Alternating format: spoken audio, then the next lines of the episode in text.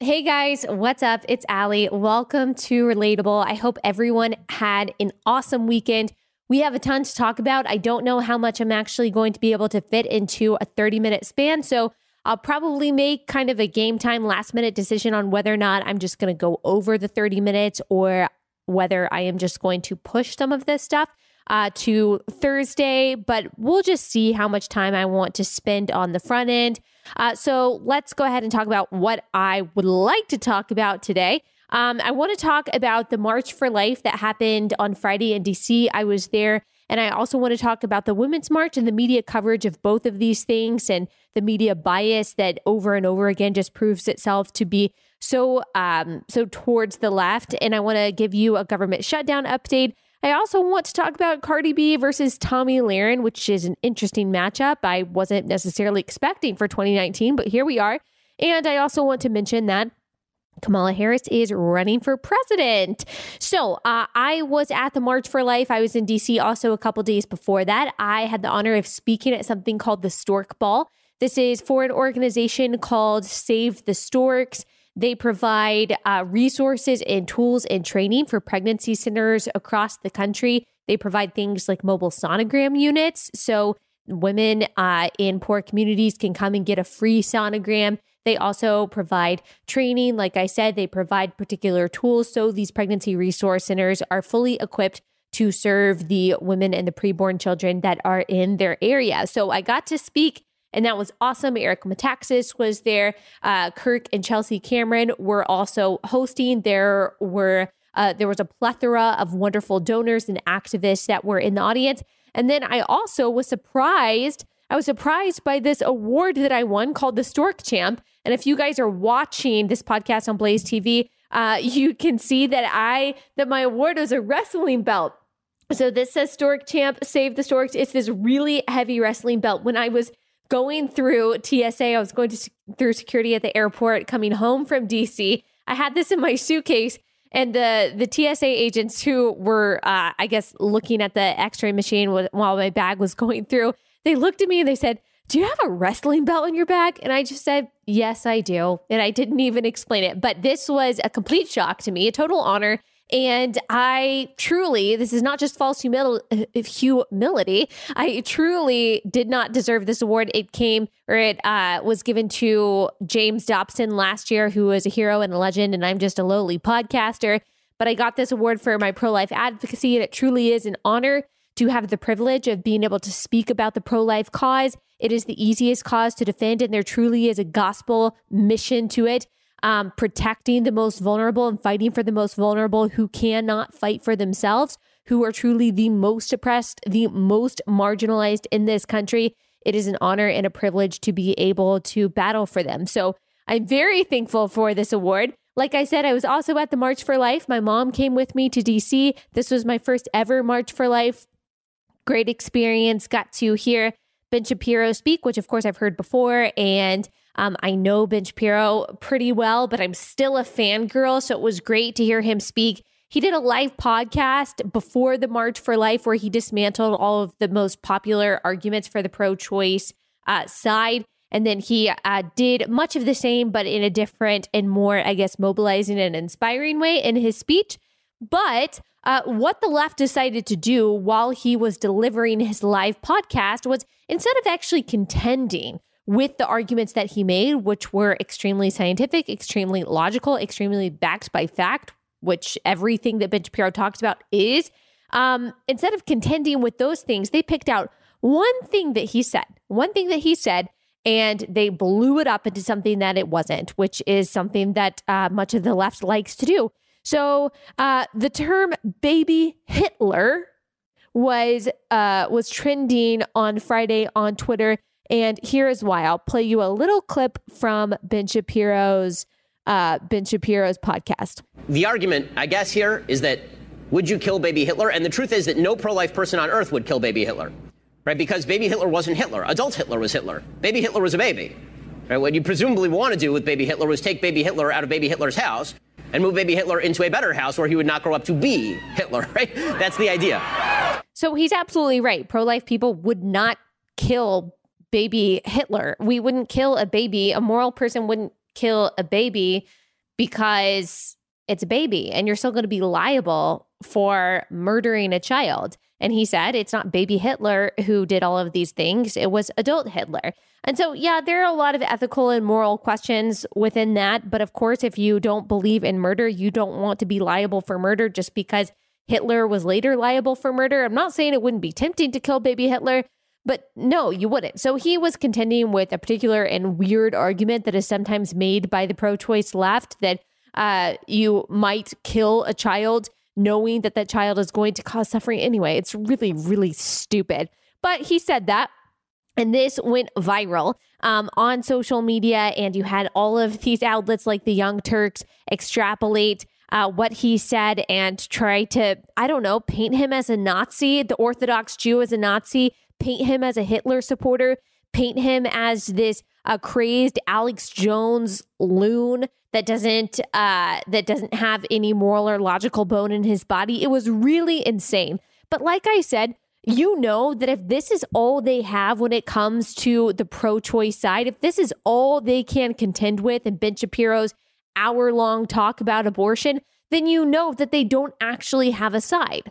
If all they can do is extract a quote, take it out of context, blow it up into something that it's not, then you know they don't actually have an argument for for their side. And as I've said before, all of the arguments for the pro-choice side are straw men. None of them actually deal with the only question that matters. And the only question that matters is, are you killing an innocent life or not? And scientifically, logically, that is true.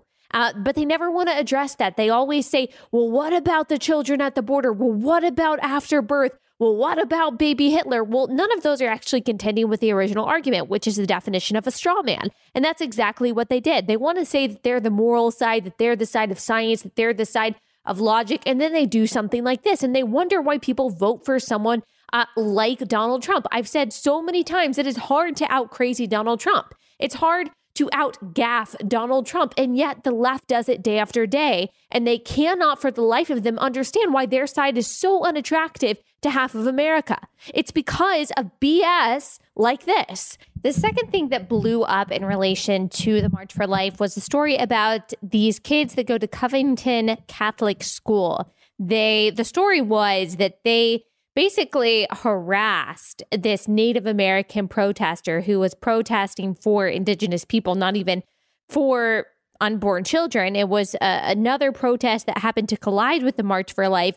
And this viral video went on Twitter showing this boy surrounded by other boys wearing red MAGA hats, uh, standing in front of this Native American who was beating a drum. And it kind of looked like he was mocking the Native American and that all of the kids around him were jeering. If you just looked at this tiny piece of the video, but then, but then longer video surfaced showing that that wasn't the case at all, that the Native American guy actually went up to this group of kids. And the reason why he went up to this group of kids was because uh, this group of Black nationalists, Black Hebrew nationalists, Uh, were jeering at the group of kids from Covington High School, uh, were slinging insults at them, calling them crackers, calling them uh, all sorts of horrible names that I won't even say on this podcast, being as just vile as possible. So this Native American wanted to relieve the tension. And so he started beating his drum and he stood in front of this Covington High School kid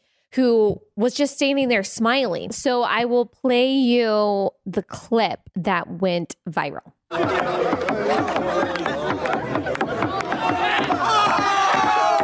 Okay, so as you can see, he was just kind of standing in front of this guy uh, with like a soft smile, blinking or whatever. Maybe he was being a little bit sassy, but as I've already said, uh, the context was completely missing. So how do leftist blue check marks on Twitter react? How do journalists react? How do how do people like Elizabeth Warren react? Well, they freak out. They say this is completely unacceptable. Um, this is racist. This is terrible. This is what Donald Trump breeds. This is Uh, this is exactly what hate looks like in America. You even had right-wing pundits say this is completely unacceptable. This is wrong. Now, I have not always been perfect on waiting to get all of the facts before I react. I'm sure. I'm sure I haven't been perfect on that. But when I first saw this story, I thought, you know what? There's probably more to this. And if there's not more to this, this seems like a really stupid, insignificant thing that's probably going to blow over. I don't want to waste my breath uh, getting mad about this when A, I could be wrong, and B, it's probably going to be over in about fifteen minutes. And so I'm not trying to be self-righteous and say, I did the right thing and waited and all of these other pundits didn't. Like I said, I'm sure I've been imperfect in this in the past. But for some reason, when I first heard this story, I thought, you know what? I'm not going to weigh in on this yet. And it turns out that that was a lucky and good choice to make, because uh, we saw the long video, which showed these boys being harassed, which showed the Native American coming up to the kid. And as it turns out, all of the people who freaked out and called these kids racist, including Elizabeth Warren, politicians, uh, Kathy Griffin, all of these left-wing influencers, uh, turned out to be wrong. And it's worse than that, though. It's not just that they called these kids racist. It's not just that they said that, you know, Donald Trump influenced them and they're white supremacists, white nationalists, and they're um, they've inherited their hate from the K K K, which are some of the things that people were saying. It's not just that. They also doxed the poor kid. If you don't know what doxing is, that is releasing the person's information, their address, their name, um, all of the personal stuff about them so that they, I don't even know, I don't even know really what the goal is. So the kid can be harassed, so the kid can be punished, so the kid, I, I guess, can be targeted by a crazy person and shot and killed. Like, I'm sure that that's the ultimate goal for some of these people who release the personal information, like the address and the phone number of these people. They want to ruin this kid's life. This kid, who probably is no older than sixteen or seventeen. I believe that he's a junior in high school. And so you had people like Kathy Griffin on Twitter calling for the release of this kind of information. And the bad thing about it is they didn't even get the kid's identity right at first. So they actually doxed the wrong kid. They misidentified the kid. Uh, they released the information of his parents, of his parents' business, uh, his parents' address, and it wasn't even the kid in the video. So the guy who was doxed, his brother did, uh, he published a, a Twitter thread talking about all of this. And I think it's really, it's spot on and it's really sad. So here's what uh, the kid who was misidentified and doxed, his brother said. He said, "Yesterday was supposed to be a day of celebration for my middle brother, Alex, who got married last night. Instead, my family had to deal with the fallout of my youngest brother, Michael Hodge, being falsely accused for standing and smiling in front of an indigenous man with a drum. People then proceeded to spam my family with harassment and threats of physical violence. We then find out our parents' address, uh, address was posted online. If that wasn't enough, our family-operated business has been slandered and attacked. None, uh, no one uh, reviews evidence or does any due diligence. They immediately escalate things to a state of frenzy over much of nothing. The zealots scream for the head of Michael Hodge, knowing that there will be zero consequences to them if anything happens to him.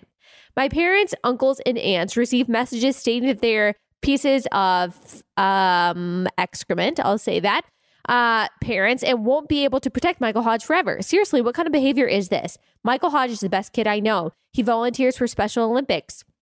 Took them skiing this Thursday, is involved in the church youth group, doesn't drink smoke, volunteer member of the Drugs Free Club of America, and is, and is an aspiring chef. People then started circulating articles of him regarding his dreams and goals of being a chef, finds the college he plans on attending, and proceed to blow them up, encouraging them to rescind uh, the offer and calling him a racist P O S. You reach out saying how terrible of a family we are, defame us, threaten us, and you know nothing about us, yet you circulate the information and spam us like it is the only, quote, truth that has ever existed in your lives." How terrible is that? Like, how disgusting, how depraved, how dark and twisted of a human being do you have to do you have to be to to threaten a child without even knowing all of the facts? I mean, this is a minor. What is wrong with you people? And like I said, the goal of these people is that this kid who is being harassed either commits suicide or is killed. That is their ultimate goal. They want this kid to die. Not only did they misidentify this person, but even if they had identified this person right, which they eventually did, the crime that he supposedly committed was standing in front of a Native American smiling. Like, that is the crime for which he needs to apparently pay his life, for which his parents need to be fired, for which he needs to be expelled, for which his entire life needs to be ruined. He can't become a chef. He can't go to college because he smiled in front of a Native American. No, that's not why.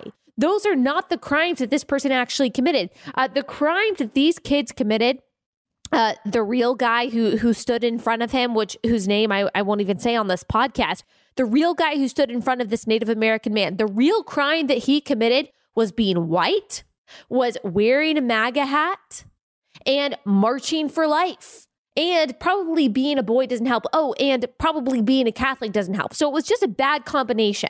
All of these things, um, all of these characteristics built for him this media firestorm against him, not because of what he did, but because of who he is and what he believes. And these people claim to be against bigotry. These people claim to be for tolerance and inclusion. That's um, why they're supposedly doing these things, doxing this kid and speaking out against him standing in front of the Native American, because they are the loving, compassionate ones.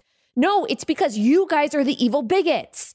You guys, not everyone on the left, but the leftist harassers, the ones who are doxing this kid, releasing his personal information, are the evil bigots. Because the reason you hate this kid is not because he stood in front of this Native American. It is because of the color of his skin. It is because of his political affiliation. It's because he was marching for life. And it is because he is a Catholic Christian. That is why you guys are the bigots, not us. And as I've said, uh, the truth showed that he absolutely did nothing wrong. He released a statement saying, look, I, re- I respect the Native American guy that was beating the drum in front of me. He was a veteran. I don't hold any ill will towards him whatsoever. And this guy, Nathan Phillips, the Native American, actually was the one to come out and say that, uh, hey, I, I approached him. This kid didn't approach me. It wasn't a harassing situation. He actually set the story straight. Now, do we see the media correcting their story? Some, some. The New York Times actually said further video evidence of this uh, shows that the story that we originally released wasn't the full story. Okay, that's good. Now I'm waiting on everyone else. I'm waiting on Joy Reid from M S N B C to say, oh, I, I was wrong in this. I, I was wrong for releasing this information without knowing all of the facts. Some pundits have indeed apologized, but I haven't seen some of the blue check marks on Twitter who released his information and who tried to defame this kid and ruin this kid's life. I haven't seen them apologize. Now, the people who haven't gotten any attention are the people in uh, the video who were actually harassing the Covington kids and who were causing the ruckus in the first place. This uh, so-called uh, Black Hebrew nationalist group uh, calling the kids the, the N-word, child molesters, crackers. Um, like I said, these people who are in the full video of what happened do not get any condemnation whatsoever. They don't get doxxed. Their information doesn't get released. We're not talking about them. They're not going to make any headlines. Why? Because they're not wearing MAGA hats and because they're Black. Like that's, that's the bottom line. I hate to make this about race, but it's really not me who is making it about race. It's the left. It's it's progressives who are making this about race, because this, once again, is intersectionality at work. Um, according to the left, that's what determines your innocence. That's what determines your character, is the color of your skin and your political affiliation. Um, because white male conservatives are on the supposedly on the top of the totem pole when it comes to oppression, then they are immediately condemned as the guilty party in any given situation, no matter what the facts are. Has no logic, no truth whatsoever. And any Christian that tells you that intersectionality is somehow a Christ-like Christian idea is lying. They know nothing. God is deeply concerned with justice. I actually was, I'm almost done with the book of Joshua that I wanted to read in January. And uh, one of the things that just rings so that rings so true uh, about God that is seen in Joshua, that's also seen in the book of Numbers, the book of Deuteronomy, the book of Leviticus especially, but really throughout the Bible, is that God is the God of justice. He cares about justice. He cares about truth. Intersectionality is anti-justice, anti-truth. It's all about the color of your skin. And it's fitting that we're talking about this um, the day after Martin Luther King Day, who said one day he hopes that people will be judged by the content of their character, not the color of their skin. Well, guess what? In twenty nineteen, uh, we live in a time where we only judge people by the color of their skin, not at all by the content of their character. And in fact, there are lots of people, it seems like a growing number of people on the left, who think that the color of your skin determines the content of your character. That the darker you are, the more oppressed you are, and the more oppressed you are, the higher character you have. Um, like I said, that has nothing to do with truth whatsoever. And it's actually really demeaning to people of color, to minorities, that they shouldn't be held to the standard of truth and, and reality and morality like white people are. How backwards is that? How wrong is that? How anti-equality is that? How anti-empowering is that? So anyway, these were the two main headlines that came out about the March for Life. And this is not a coincidence. This is, is exactly what the media wants to cover. They don't want to cover the atrocity of abortion.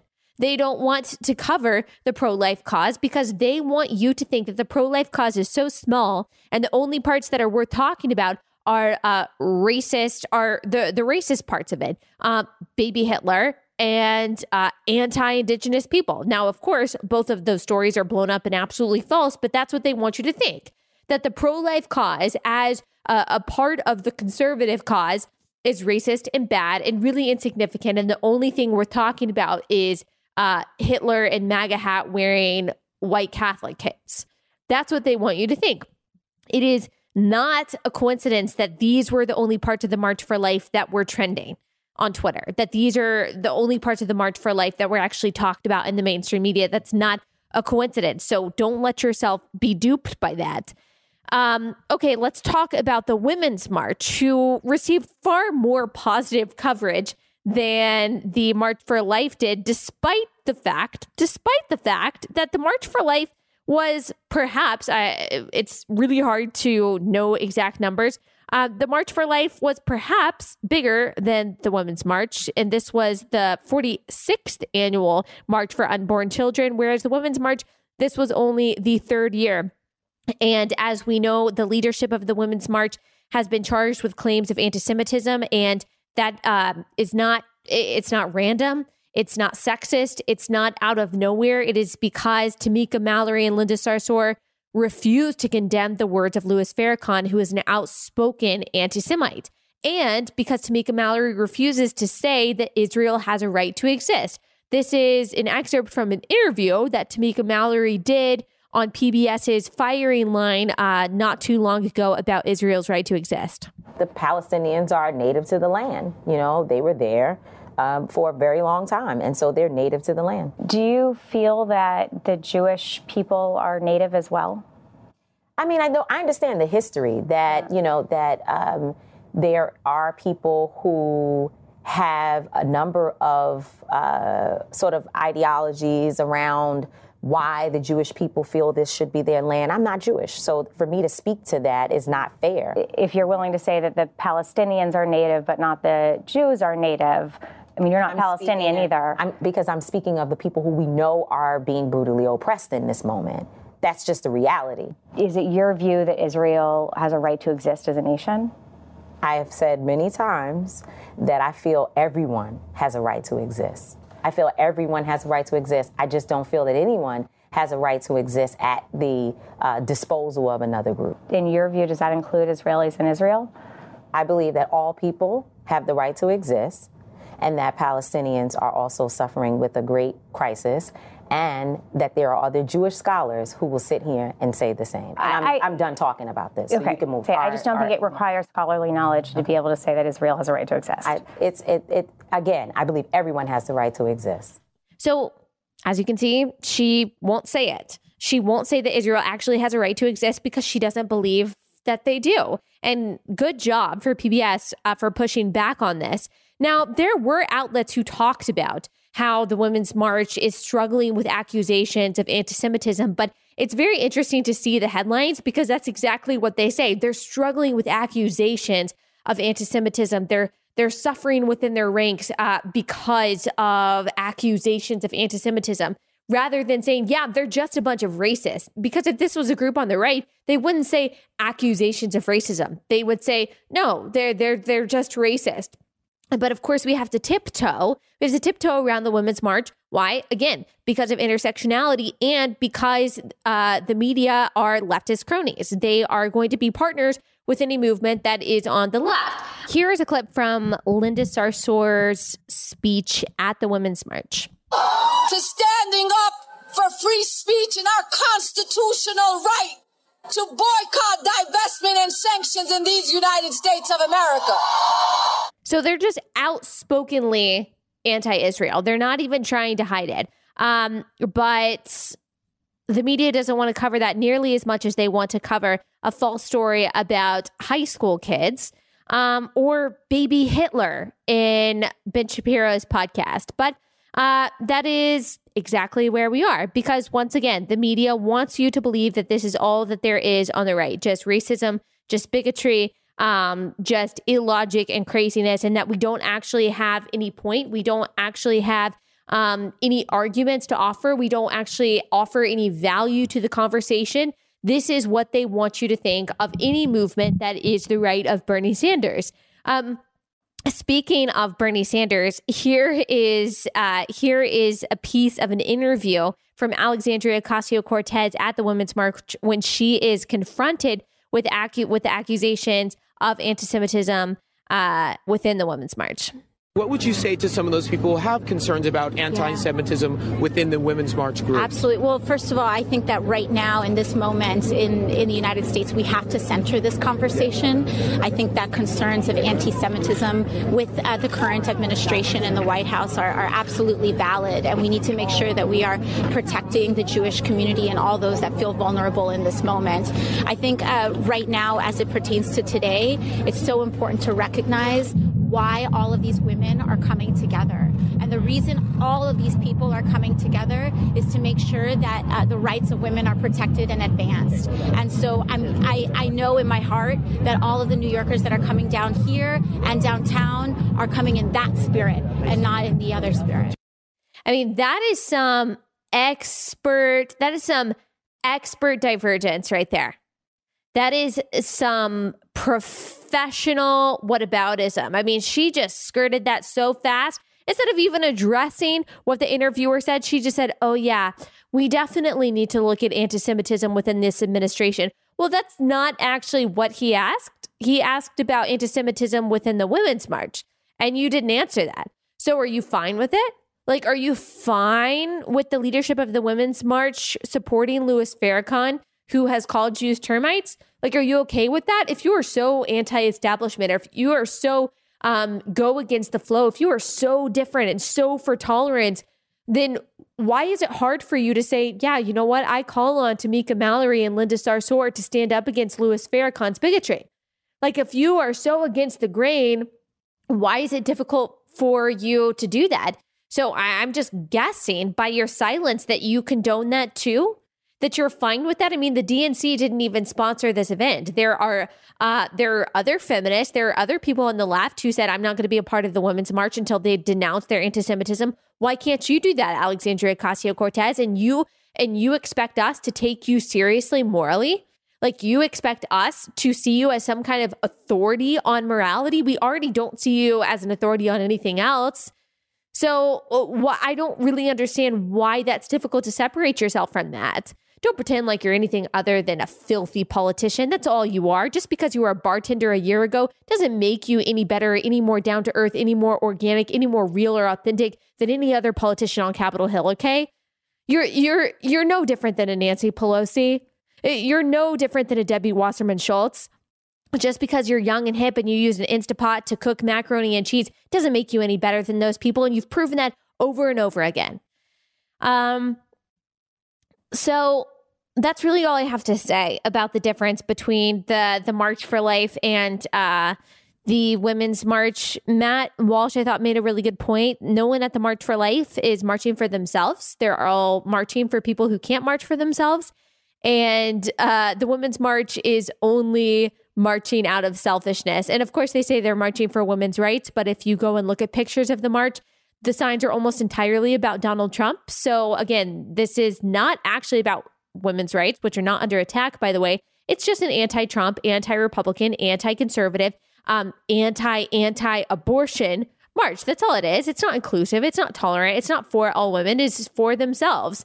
Uh, feminism, at least these days, is inherently selfish. And so it's not really surprising that the march is too. Uh, Media Research Center found that the Women's March was covered fifteen times the uh, the amount, looking at the actual seconds and minutes of coverage of the Women's March versus the March for Life, fifteen times that of the March for Life. Again, not surprising. They want to cover it up. They want to say that it's not really a movement except for just a section of uh, further racism within conservatism. Um, okay, we do have time. I want to talk about Cardi B versus Tommy Lahren. So Cardi B did this video um, saying that it's Trump's fault that the shutdown is happening and that she's scared. So I'll play you a little bit of that. Hey, y'all, I just want to remind y'all, because it's been a little bit over three weeks, okay? It's been a little bit over three weeks. Trump is now ordering, as in summoning, federal government workers to go back to work without getting paid. Now, I don't want to hear y'all talking about, oh, but Obama shut down the government for seventeen days. Yeah, for health care. So your grandma could check her blood pressure, and you could go check your in the gynecologist with no problem. Okay, and then Tommy Lahren tweeted. I actually don't know exactly what she tweeted, because if you didn't already know this, Tommy Lahren blocked me on all social media. I don't know why. I've never met her. I've never met her before. Um, I actually wrote a really nice blog post about her one time, but I have my feelings about Tommy Lahren. She apparently has her feelings about me. She blocked me on all social media. So, but the story goes that she basically said, okay, Cardi B, our, our next, you know, political genius, way to go for following her.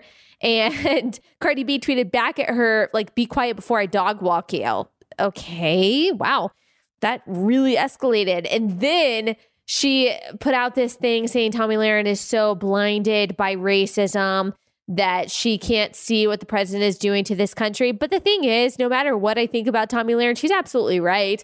She's totally right. Like, Cardi B, and I'm saying this is someone who knows, unfortunately, very unfortunately, every word to Bodak Yellow. I don't know how it happened. It just like, I don't know. I just know every word to Bodak Yellow. Um, Cardi B can't string a coherent sentence together.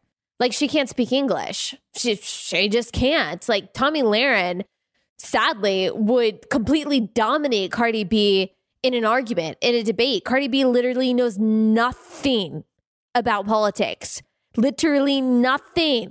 So for the politicians and the people on the left who are hailing Cardi B as some a partisan hero, well, we do remember that about a year ago, she slammed being overtaxed because she doesn't actually know where her tax dollars are going. And then she turned around and she supported Cynthia Nixon in the governor's race for New York. So homegirl has no idea what the heck she's talking about. Absolutely no idea. So if you are taking your political cues from Cardi B, yes, like, gut check, probably not a good place to get your information. So I might not agree with Tommy Lahren on everything, but she's absolutely right. Also, dog walk, that seems like a pretty derogatory and, and maybe violent statement. So a little bit weird, a little bit weird that politicians on the left, like Alexandria Ocasio-Cortez, are saying, yeah, Cardi B, that's so awesome. Okay, do you also stand for all the other things that Cardi B stands for? That's interesting. Um, and final note, Kamala Harris, surprise, surprise, is running for president. She's got a lot of the intersectionality points. She would have a few more if she were gay and Muslim, but she is straight and I think even married to a white man. So she has some intersectionality points taken away from her, but she is a woman and she is a woman of color. And so she probably is everything that Um, the left wants in a president right now. She is a horrible person, as we saw in the Kavanaugh hearings, and she would be a horrible president. But she is a strong contender for the presidency, and I think that she has probably a good chance of winning. Uh, she's a crazy lady, and as the um, as the election goes on, or as the campaigning uh, goes on, we will talk about her and the other candidates a little bit more. But that's all that we have time for today. I hope that you guys have a great rest of your week. I actually had even more that I wanted to talk about. I wanted to talk about what we talked about last week and the three myths that Christian women believe, because you guys responded so well to that. I will do something similar probably on Thursday. I'm even considering having like Theological Thursdays. We'll see how that goes. Okay, anyway, love you guys and I'll see you then.